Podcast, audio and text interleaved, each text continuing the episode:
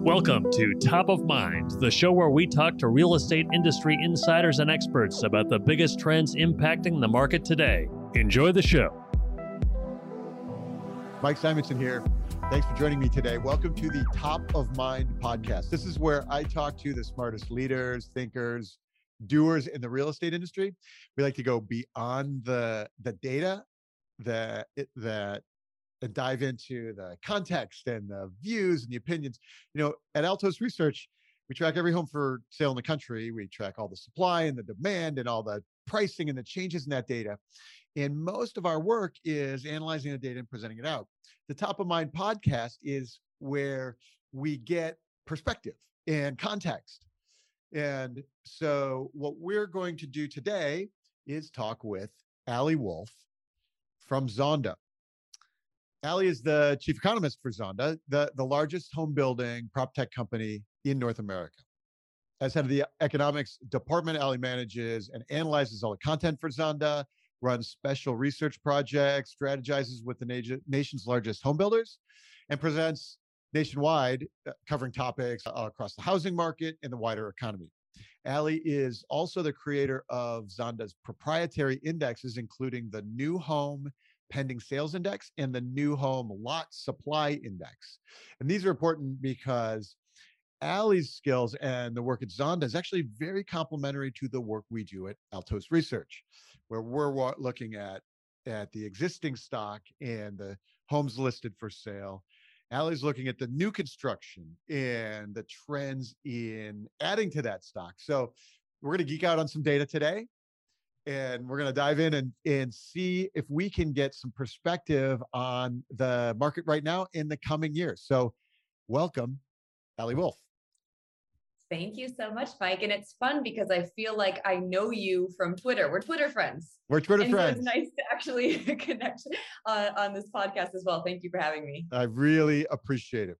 So let's start off. Tell us about Zonda. Yeah, so Zonda, it's really actually a fun backstory where Zonda right now, like you mentioned in the introduction, we're the largest home building prop tech company across the country. And we came about because there were two competing companies. And it's interesting that we would even call each other competitors because we had completely different data sets. So there was this company that was called Metro Study, and there was this company called Myers Research. And Metro Study had all of this lot data across the country. They had people literally driving cars, going to different developments and saying, there's a bulldozer there, there's a stake in the ground, and they would classify it as such. What Myers Research had, and that's the part of the merger that I came from, Myers Research was, I always say it was the demand side. I don't think the rest of the company would actually say that, but what we would track is the actively selling communities. And we could tell you, where are the best actively selling communities? Who are the builders? What are the best price points? And those two companies came together. We now track the entire building life cycle. So as you mentioned, Mike, we track the entire new home side from raw land all the way up to the closing out of a new home community. And this is a big day. So it's middle of December. We just had the new home construction numbers. So we're going to talk about those today because that's like the headline, interesting stuff going on there. Lots of implications too. So I can't wait to get your take on that. How did you get into housing data? Oh gosh, I will try to keep that short. I think I always knew I liked economics and always knew as of, you know, the first class I took, it was like, this is my field. I love it. And I had planned on going into law school, I think, just because what I had heard is that if you get a degree in economics, you need to apply it to something. And at that point, I didn't really know what that application was. So just law school made sense. And I think by some kind of divine intervention or something, someone talked me out of that. I ended up not going that route. And thank goodness, because that's not right. That's not my personality. I wouldn't have liked it. And it was my senior year of undergrad. I happened to take a housing economics class. And of course, I had seen my parents buy and sell homes, you know, all that stuff, but I never studied interest rates and affordability and inventory and policy. And that really, I had already gotten into a grad program for a completely different degree. It was international political economy, moved out to London, out in the UK, and switched my degree the first week. I was like, I need to be in housing economics. I need to be focused on that. And so it was a bunch of weird twists and turns, you know, the best laid plans, twists and turns. And here I am. Amazing. So you actually, in undergrad, you recognized housing economics as the narrow niche that you were interested in. It's an embarrassing story in that I used to go to Barnes & Noble and go to their economics section, and I would just pick out books, like just what book should I read? And I was going on vacation and I happened to pick up a book called The Housing Boom. And I brought that on vacation with me, and my day you get the syllabus, your senior year at that housing economics class, the textbook for that class was The Housing Boom and Bust. And I was like, oh, like, I've already read that book. I read that on vacation. And so I think the professor from that day on liked me. And I'm sure that didn't hurt, that you just felt like, you know, invested in the class because of that too. That's amazing. That's really fascinating. My journey is actually a real personal one. Like, I bought my tiny little overpriced piece of shit Silicon Valley house in 2001. That was two bubbles ago, I like to say. And so like I was analyzing for my own self. And it's actually kind of one of the things that the reasons that I'm so excited to have you on the call today is because, you know, I'm a middle of San Francisco.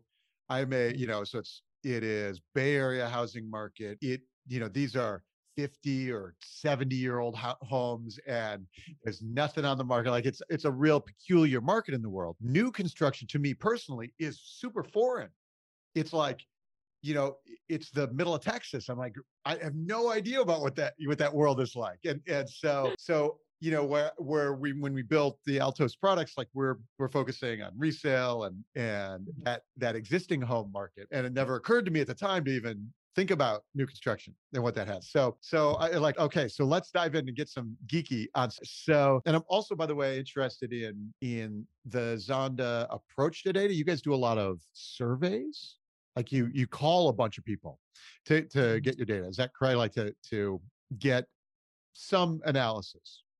Is that right? Yeah. So we do so many different ways to collect data. So one is, yes, we have a dedicated research team that's picking up the phone and calling new home communities. They have, you know, let's just say one researcher has 300 communities that they're in charge of every month they have to call. And so they have the relationships with the salespeople. They check in with them every month. And like I said, we still actually have people that are driving the different sites, and we have satellite imagery. So we're able to track based on, we've taught the satellites, or I guess the back end of that, we've taught them to say, hey, that's a platted lot. That's going through a different stage of development. So we've taught them to actually be more efficient than what a human would be. And then we supplement all of that with a monthly division president survey. So there's a lot of different ways that we're collecting data. Yeah, the division presidents are the people who are over like a whole metro area. That's exactly it. Constructing new metro. And then who are your customers? So our clients will be builders, developers, private equity, hedge funds. Those would be the paid ones. And then of course we are constantly talking to policymakers, to press, to just talk about the state of the market as well. That's terrific. Okay. That's an excellent background there. So we call the podcast Top of Mind. It's now December 2021. It's been two nuts years in the housing market.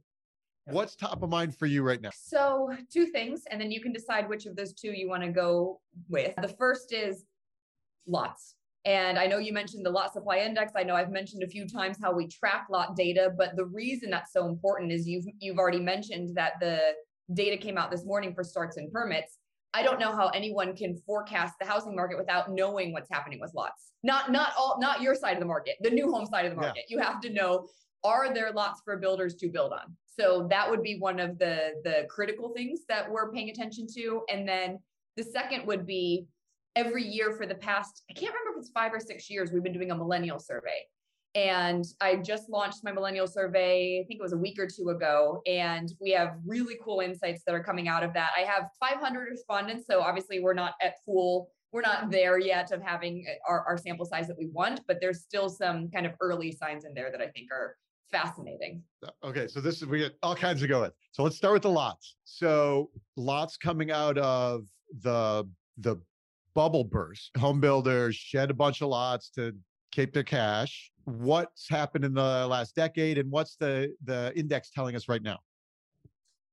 Oh my gosh. So I guess going back, and we'll do the history really fast, is that last cycle, it just felt like the demand was going to go on forever and you could just keep moving further away and you could keep absorbing those lots and developing those lots and there will be people to buy those homes. As you mentioned, there was a point that that didn't happen. And so some of those lots became what we call zombie lots, where you had lots out there and a builder would have them and they wanted to get them off their books or they had to sit with them, whatever it was. There was this buildup of inventory that over the past 10 years, probably 15 years at this point, builders have been kind of working through that inventory, maybe going back to the city and saying, we originally planned this. Remember, McMansions were popular way back when. They're not as popular today, even though I think a lot of people still think that's all builders are building, which is not the case. So they would go back to the city and say, hey, can we do this different? Can we do a more dense community? Can we try to adjust the product type? And so that's one of the big things that changed. And over the years, again, builders were absorbing it. Where we are now, starting in probably June of last year, so that would be June of 2020, there was this mad dash to absorb lots and to get ready. And this was after every builder pausing in March and April and saying, wait, never mind, this is another housing bust. We don't want to be involved. And then realizing the market's going crazy. So our lot supply index right now shows that vacant developed lots. And so that means a lot that builder could go buy tomorrow and start going vertical on a home. Vacant developed lots is at an all-time low. So it means that available lots are very constrained, but builders have been buying lots. The reason it's at an all-time low is because they've been purchased. So that's how you can support some of the building that we're seeing, is because anything that was available in any kind of decent location, builders are trying to now bring to the market. Wow. Okay. So, and as we know, with the permits numbers announced today, we have the most new construction homes ever that have been, or ever in whatever, 40 years or something like that, that have been under construction, or maybe 50 years, like that are in that construction process, correct? And that's really these, like all the lots have been bought up and they're somewhere in that process. We've had all the supply delays. So they're starting more and they're not finishing, right? Yes. What's the implications? What are we looking at there? Does that mean, because like, I hear a lot of housing market bears who look at that and say there are record high numbers of homes in the middle of construction. Therefore, there's a giant wave of new supply going to happen. How should we look at that? So in a lot of cases, so there's two different ways to look at it. And I don't agree with that bear analysis, just to set the tone.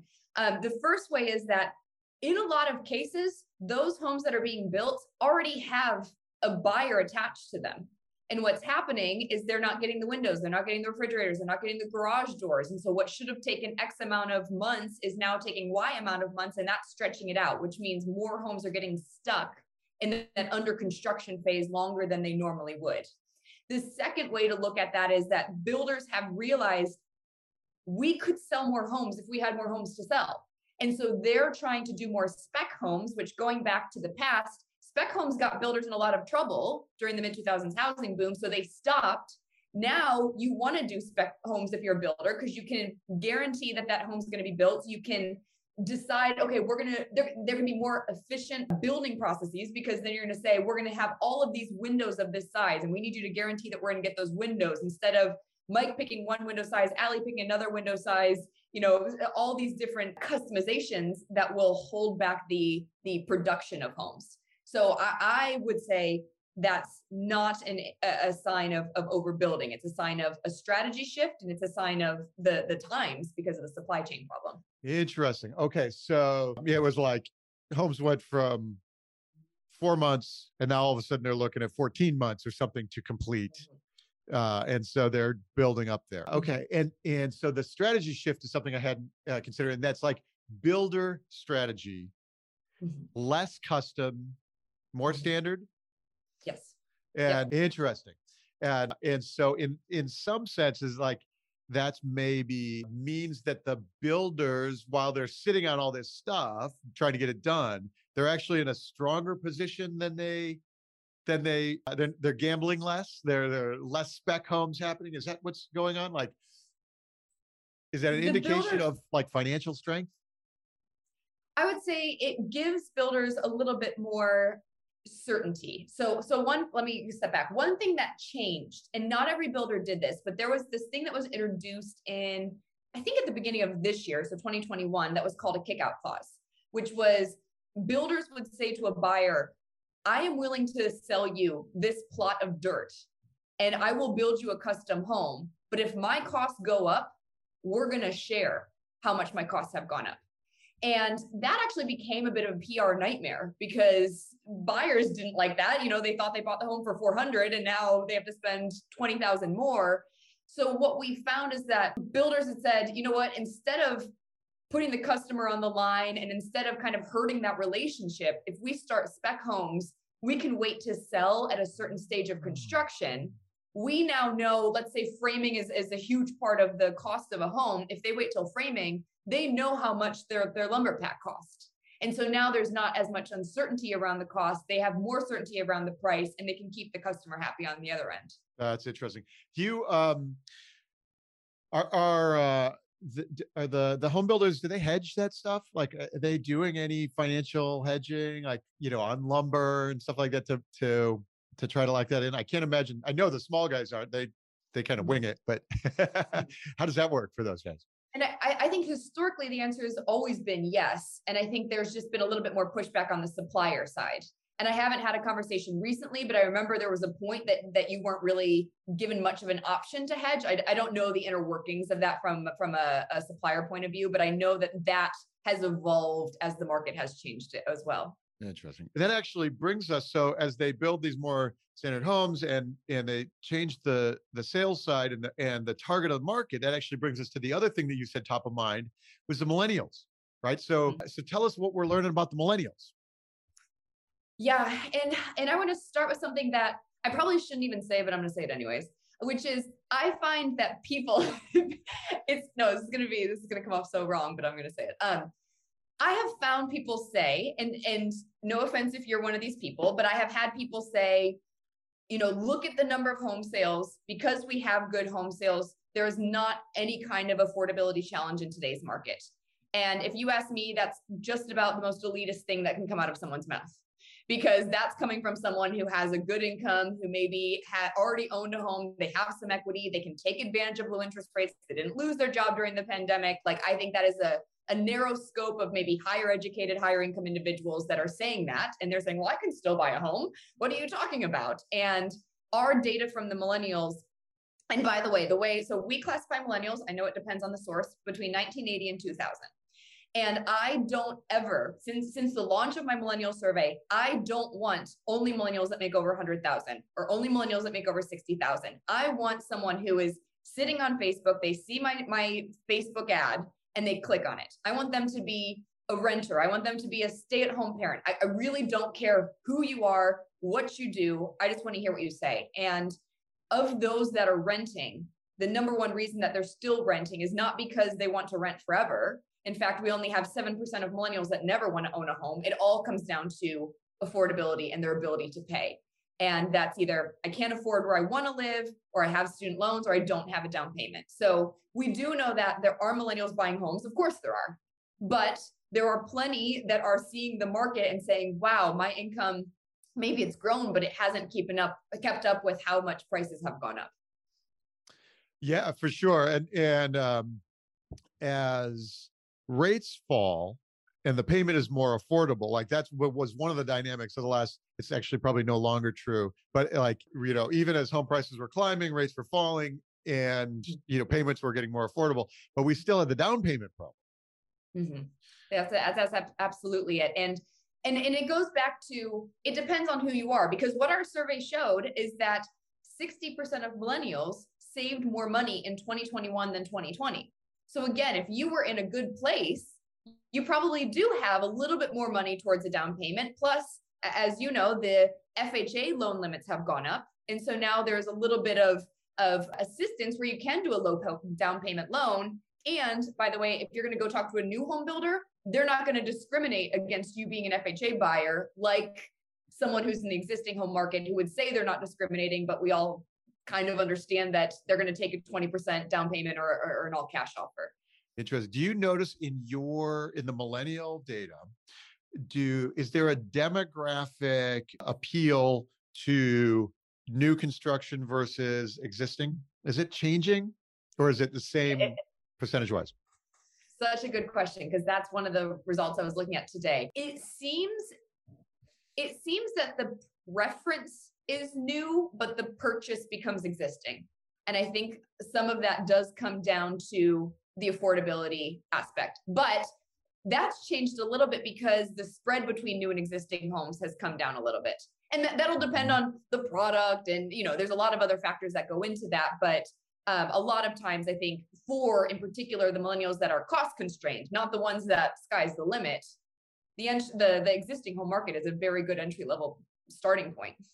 Yeah, interesting. So the spread, meaning the new construction tends to have more amenities and is priced slightly higher. It's a more premium product than the existing stuff. I can make sense. That's funny. So I've bought 3 homes in my life. And I noticed the other day that in all 3 cases, the seller left used motor oil in the garage. Like that, that's an existing home. They were there for years and years and years, you know, and then they left. And that was like, yeah. I was like, huh, I wonder what it's like to buy a brand new home. You know, like oh, yeah. The buyer, he'll take care of whatever this, you know, I changed the oil in my car in 1972 and it's still sitting there in my garage. Well, I'm exactly the same. I've bought 2 homes and they both have been existing. And for me, I can't handle the choices. Too many choices is too much for me. So I like seeing what a house looks like. I like knowing what the floor looks like with the wall color. And so that's why as opposed to before it's even built. Yes. Yeah. Yes. That's wild. And for me, I have an immediacy thing, right? As opposed to like, putting this money down now and who knows what's going to happen in 14 months or, you know, however long it's going to take to complete. Yes. Exactly. And I think one of the interesting things, back to your question of new versus existing, I threw in a question about, would you be willing to buy a renovation, like a house that needed some work? And I was shocked. So I wouldn't, but that's because I'm not handy. But 80% of millennials apparently are either handy or believe that someone in their family or, you know, with enough YouTube, they can do it. So 80% of millennials said, yeah, they'll take a house that needs a little bit of reno, but with a caveat. So I'm sure you're not surprised. One of it was, yes, as long as I can get a deal, good luck. Or yes, as long as the renovations are reasonable enough. You know, I don't have to gut the whole house and start over, but if there's a little bit that I need to do, new windows, you know, that kind of stuff, I'm willing to do it. That's one of the impetus for the work that we do at Altos Research is when I bought my little old overpriced Silicon Valley house, we bought it in the expensive neighborhood but in the lowest price quartile. And it was 2001, right? Two bubbles ago. And the NASDAQ bubble was bursting. And what happened was the high end of Los Altos, the town we were in at the time, that were like $2 million stock option homes.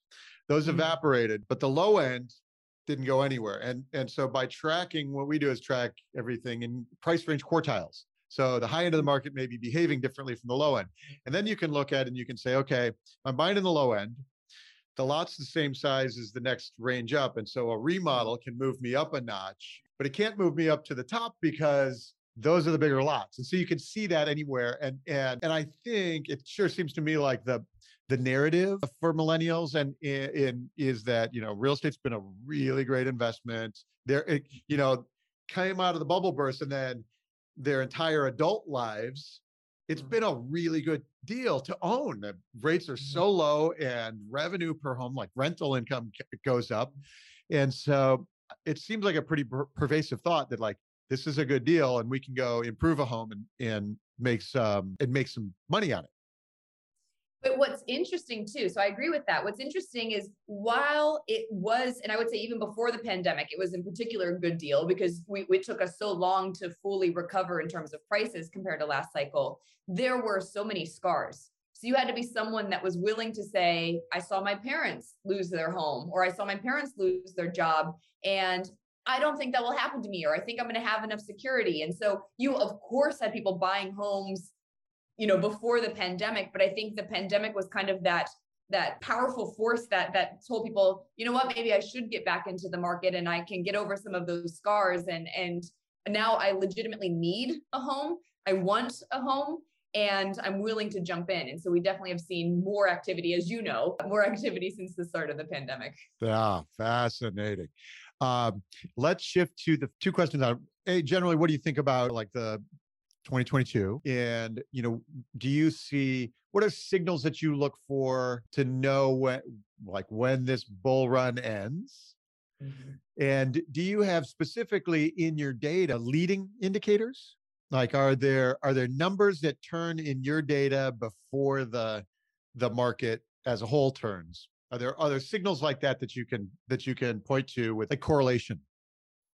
Sure. Okay. So starting with the forecast for next year, we're calling for growth. We're calling for growth in terms of prices, sales, and inventory. But inventory growth. Okay. Yes. But again, I'm coming at this from a new home side. So I'm going to pull up, you know, that I like my papers. So I want to pull this up so I can say everything accurately. What we have for single family housing starts is a 5% increase in starts next year over this year. Okay. And when we had talked earlier, Mike, we talked earlier about the lot data. We talked about the vacant developed lots. Another thing that we look at, and kind of your idea of what can we see going forward, we have lots under development. And so a vacant developed lot, like I said, is a builder could buy it tomorrow and build a home on it. Lots under development is that we know something's happening. They're trying to get that to a finished lot so that it can become a vacant developed lot.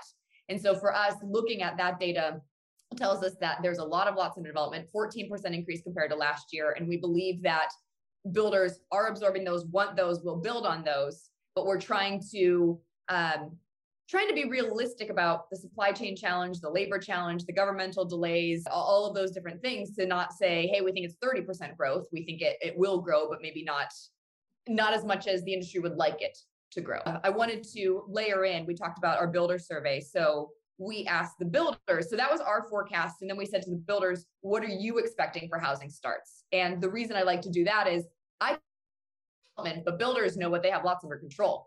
They know how many people they have on staff and all of that. So we have 53% of builders, which is actually lower than I would think. 53% that think starts will be higher in 2022 than 2021, but 24% that think it will be the same. Okay. So the majority are saying starts are the same or higher. Then for us to, you know how I said, you can't forecast starts without knowing lots. I think you can't forecast sales without knowing starts. So, you know, it becomes this complex web, but our forecast is that sales will go higher. We have a higher number next year. We actually have 12.5% growth in new home sales. And that's on the belief that we talked earlier, that some of those spec homes built this year will become available to consumers next year, plus the release of different new communities. And we believe community count goes higher. Last thing I'll say before I turn it back to you is that 47% of builders think that contract sales will be higher. 47% think higher next year. And then it's 28% think flat. So similar thing where it's flat to higher is the expectation for both starts and for sales next year. Are these folks, are they skilled at forecasting? In other words, like I look at the parallels, the interest rate forecasters. And every time we look at interest rates, we all think, boy, they're really low. They must go higher. So we always everybody forecasts they're higher, but for 40 years they've been falling. Are these folks, Are they better at forecasting their own like future? So it's unfortunate when we have recency bias, because if you were to look at what the builder thought for 2020, they were wrong. And when you look at 2021, they were probably wrong. But if you thought back to a more normal year, 2017, 2018, I do think that they had a pretty good understanding of how many lots are coming online. They had an idea of their interest list. They had an idea of who their consumer was. And so they were able to have more accurate forecasts of, we believe that our division, because it's going to start on the division level, the division's going to know how are we going to open new communities next year, all of that good stuff. So I do, in recent memory, probably not so much, but also, by the way, I don't think economists or analysts are particularly good at doing it when the world is changing either. So I don't want to hit them for that. But I do think builders also are trying to account for what they know to be supply chain challenges, because there's been really good communication recently from suppliers that are saying, hey, They've sent out letters, emails to their major clients and said, this is what's going to happen in 2022. And I want you to be able to plan accordingly. So I do think that they have better insight than most of us into what the real, how realistic is it to get X many doors for next year? Right. So, okay.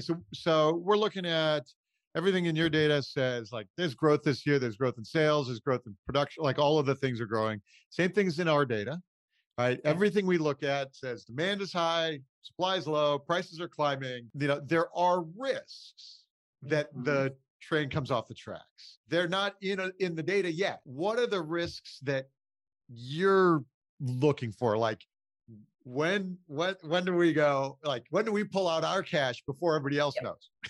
Yep. So a couple things from the data. One of the first early signs on a builder point of view will be cancellations. And that's going to come mostly from surveys or conversations. And cancellations usually do not all hit at once. You start to have some people on the margin go, ooh, like I feel a little bit uncomfortable about the market. And you'll start to have builders say, felt like our cancellations started to tick up.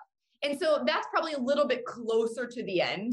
But we're always watching cancellations. To us, that is, I'm a friend with a CEO of a home builder, and he said that's his number one thing that he tracks every single week. Please don't tell me there's more cancellation. For us, and I will say this goes back to, are people right in forecasting? For us, we looked at last cycle, and one of the earliest warning signs you could find was the buildup of quick move-in inventory, which is the spec inventory that we talked about.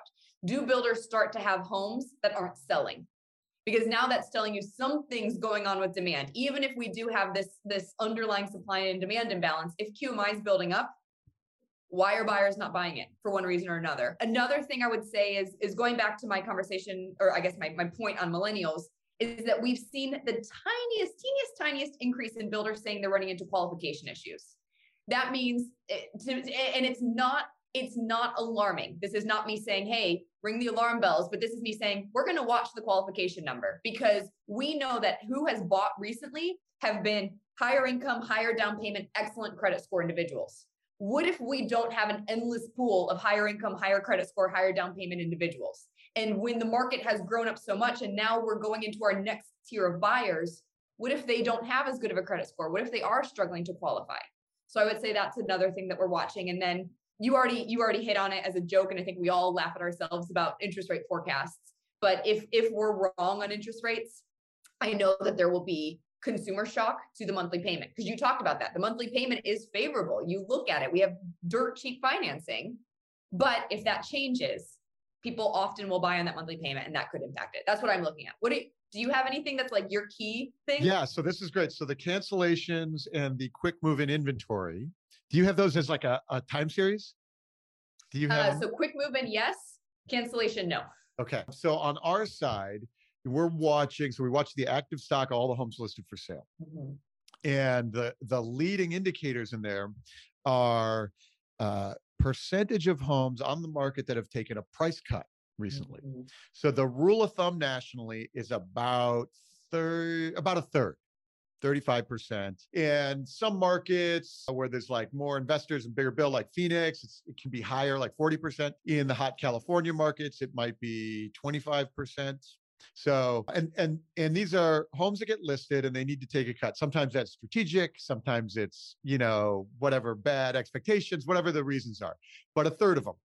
And then when a market's hot, a third of them think they overpriced, but only 25% need to cut because some of them got their offer. And then 20%. And then on the other side, when the market cools, now price reductions, we look around, it's, 40% of the market's taken a cut, 45%, half the stock has taken a price cut, because the same reason, the cancellations, it correlating to the cancellations, like, wow, I'm not going to get this. Like, I got cold feet. I don't have the cash I thought I had. And what we saw was, so you get this real consistent pattern year to year in the price reductions and price that you cut your prices more in the fall. You want to move the house before the summer. And then what we saw in last year, price reductions never climbed in the fall because people kept buying right through the winter, and then they fell. And so we were nationally at like 15% with price reductions, where 35% is normal. Mm-hmm. Now, only 15% have to take the price cut because people were overbidding and doing all the things. That normalized this fall, they climbed back up. And so in the fall that we were looking at price reductions in the 27, 28% range, normal's 35, last year was 26. So we were like getting more normal, but all of a sudden this winter it's coming back down. And so it's one of the leading indicators for us. It says demand's actually picking up this winter before the holidays.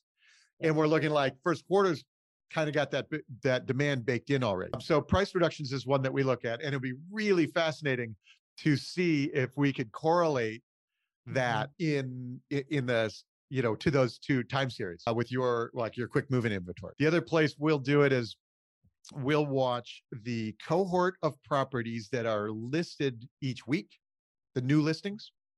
And it's a fabulous wisdom of the crowds example where the sellers and the listing agents, they know that the last house got a dozen offers and there's, 40 people at the open house. So they price it a little more aggressively. They price their listing a little more aggressively. And so we can watch the inflection point in this newly listed cohort turn very quickly and go steeper when those sellers are adjusting. So all of a sudden, if there's nobody walking around the open home and you go to list your house, you put it at a little discount to make sure that it gets some attention. And so it shows up in that data very quickly. So those are some of the ones that we're looking at. And right now they look really strong for really, it's like, these are homes that are like just listed now. Maybe they get an offer in January. It closes in February, or, it's listing now and it gets an offer in February, it closes in March, and you hear about it in April. Like you can see it right now.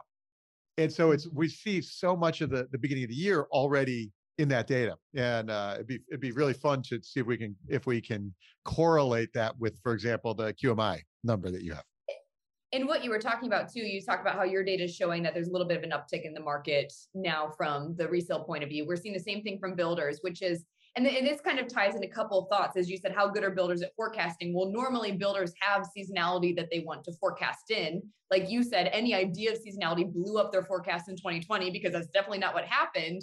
This year, seasonality did return. In particular, June and July, builders thought it was over. Like their sales really slowed down. It was a notable change.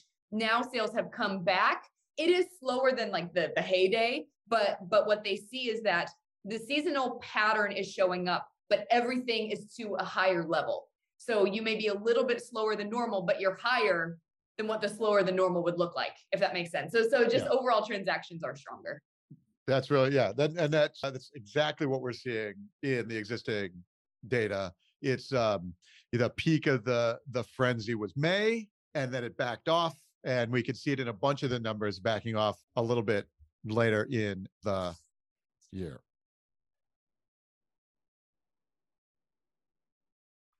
We froze for a second. There we are. Okay. So peak, we saw it peak in May and then back off like June, July. Definitely looked like it was normalizing to us, and now it's accelerating again. Yep, exactly. Fascinating. Okay, so much stuff. What are you excited about right now? Or is there something that that you're looking forward to, or something else you want to make sure we hear about? Sure. So it's probably something, Mike, you may have seen on Twitter today. We had a big release of new data this morning, not from the starts, but from Zonda's point of view.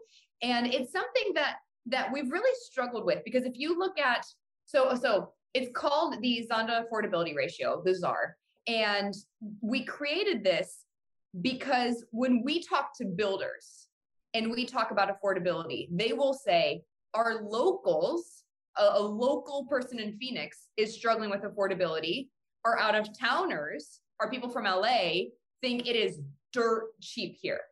And it's interesting because the post office change of address data isn't capturing as large of an effect as what we hear on the ground. And I think it's partly because inventory is so low that you don't need that many people to move to drive up home prices and to really influence the price of a market and to be a notable factor. And so what our ZAR does is we look at So a normal measure for affordability is looking at the percent of households that can afford the median priced home.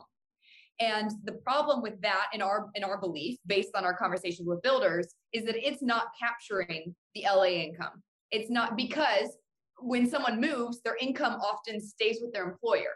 So if you moved to Nevada, you live in California, your income is likely going to be coded in California versus Nevada. And so that's making it hard to look at incomes, even though you've moved.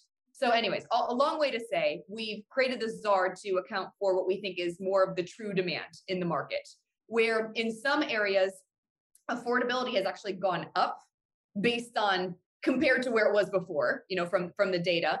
In some markets, affordability has come down because you do have some people that have moved, and not everyone's moving because they want to buy a huge mansion in a lower priced area. Some people are moving for other reasons, family reasons, whatever it may be. So we're not biased one way or another. It's not only to push up affordability, it's just trying to get a better sense of it. So I'd say that's something I'm very proud of. And we shared today, and I've had a lot of messages from builders that have just said, this actually feels intuitive to me because we do have so many people from out of Metro or out of state. Right. And in the last 18-20 months, that was certainly accelerated. We called them the Zoom towns. My friend Conor Sen from Bloomberg called them the Zoom towns.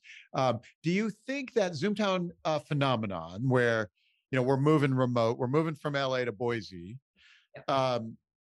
is that one of the things that we've observed over the years is that every year available inventory of the existing stock declines.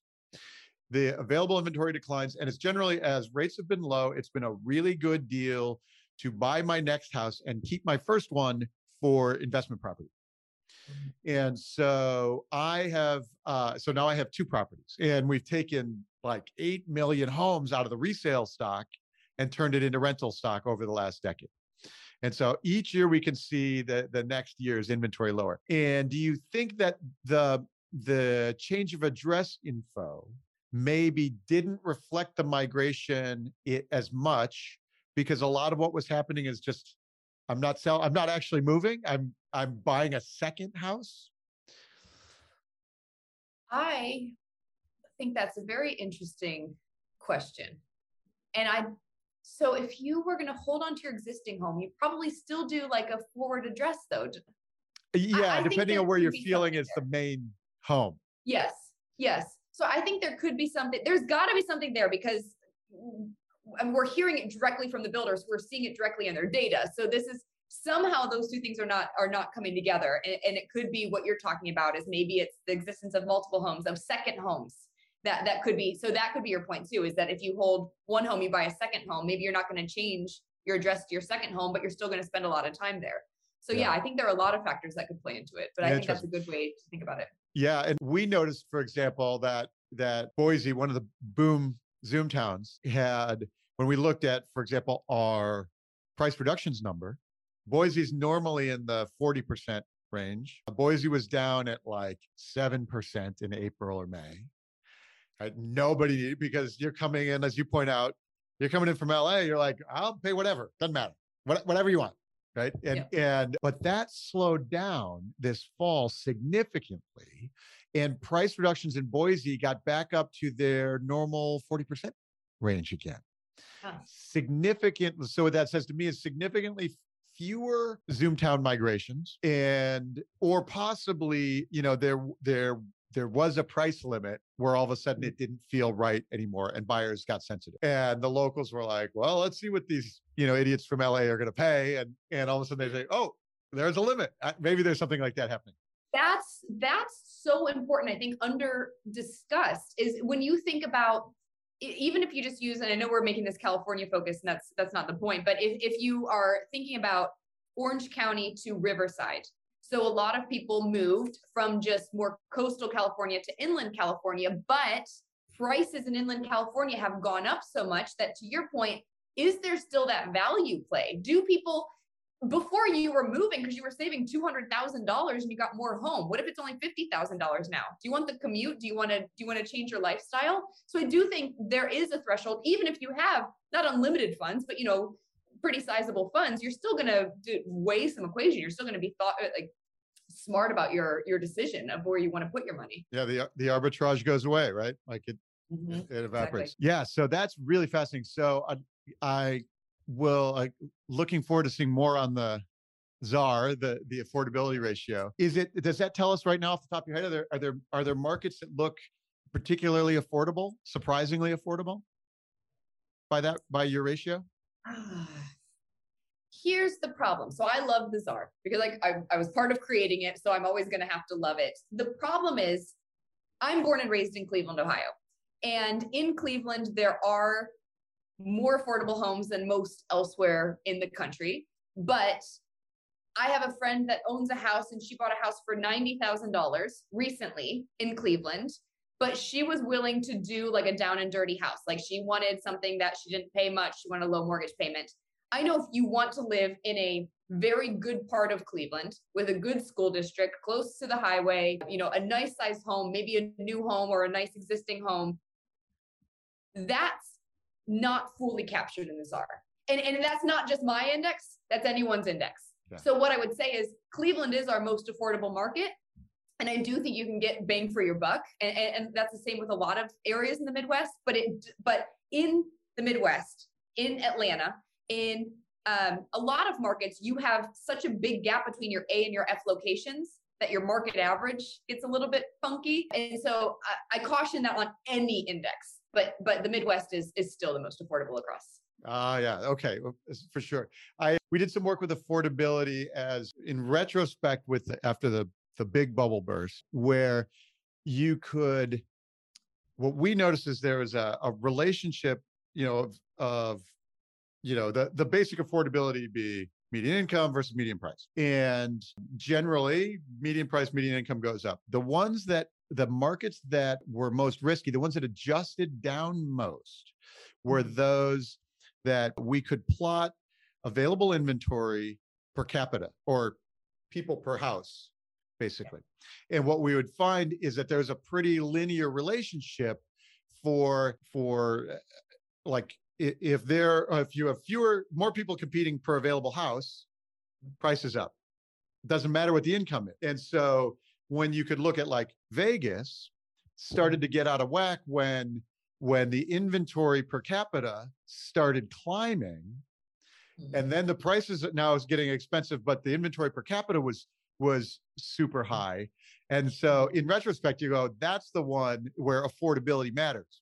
You're in Palo Alto. It's a city of whatever, 70,000 people, and there's 14 homes for sale. It doesn't have to be affordable to the median income. It's 14 people. Like, that's it. And so it can be forever unaffordable in a place like Palo Alto. So one of the things I notice now, though, is because inventory is so low, inventory everywhere in the country, Vegas looks, now with inventory like the Bay Area did 10 years ago. Like it's so inventory on that old scale is like everything inventory per capita is lower. So yeah.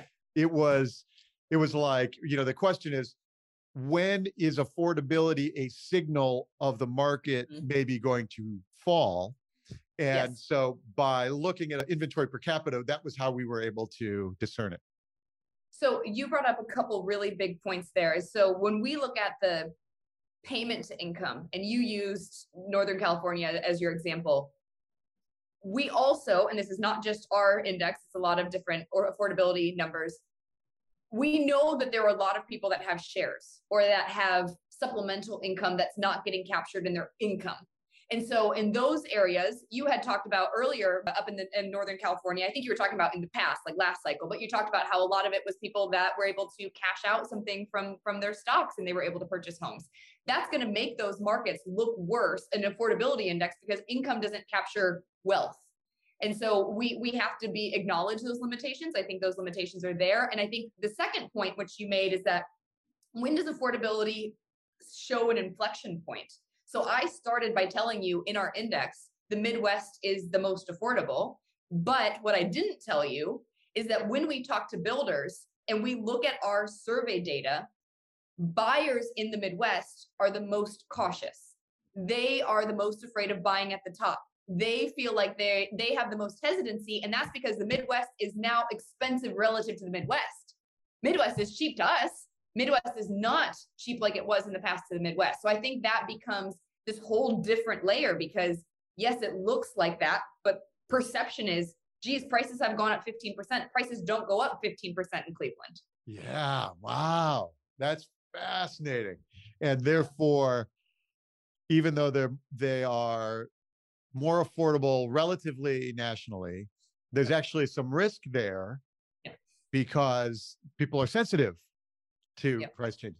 Wow. Exactly. That's really neat. It's different by markets. You talk about the inflection point. I just think it's going to be, because in those cases, there's a way higher affordability ratio than where you're located. But I don't think your market's at an inflection point. We're not seeing it in the data, at least from the builders, but maybe in some of the areas. I don't think the Midwest is at an inflection point now, but I do know that there's more heightened consumer jitteriness than you would see in other areas right now. Fascinating. That's really, really neat. Okay. Let's bring it to a close. So 2022, there's some risks out there, but as of right now, we're train is on the tracks for the year. I love that you said as of right now. Based on what we know today, yes. If interest rates rise only modestly, yes. Yeah. Great. So, okay. Where can people go to connect with you or follow you on social and find out more about Zonda? Sure. So go to www.zonda.com. No, that's wrong. Zonda Home. ZondaHome.com. Zonda Home. I am on Twitter at Ali Wolf Econ, and I'm very active on LinkedIn as well. So you can just look for Ali Wolf with Zonda, and you'll find me there. Terrific. Ali, such a pleasure to have you. Thank you for joining us on the Top of Mind podcast. I really appreciate your work, and I'm glad we've got a chance to connect conversationally and maybe face to face sometime soon. So thank you so much. Thank you everyone for joining us on the Top of Mind podcast, and stop by Altos Research or ZondaHome.com to get more data, more information on both what both Ali and we are up to. And we will see you next time right here. Thanks for listening to Top of Mind. See you again next time, and be sure to click subscribe to get future episodes.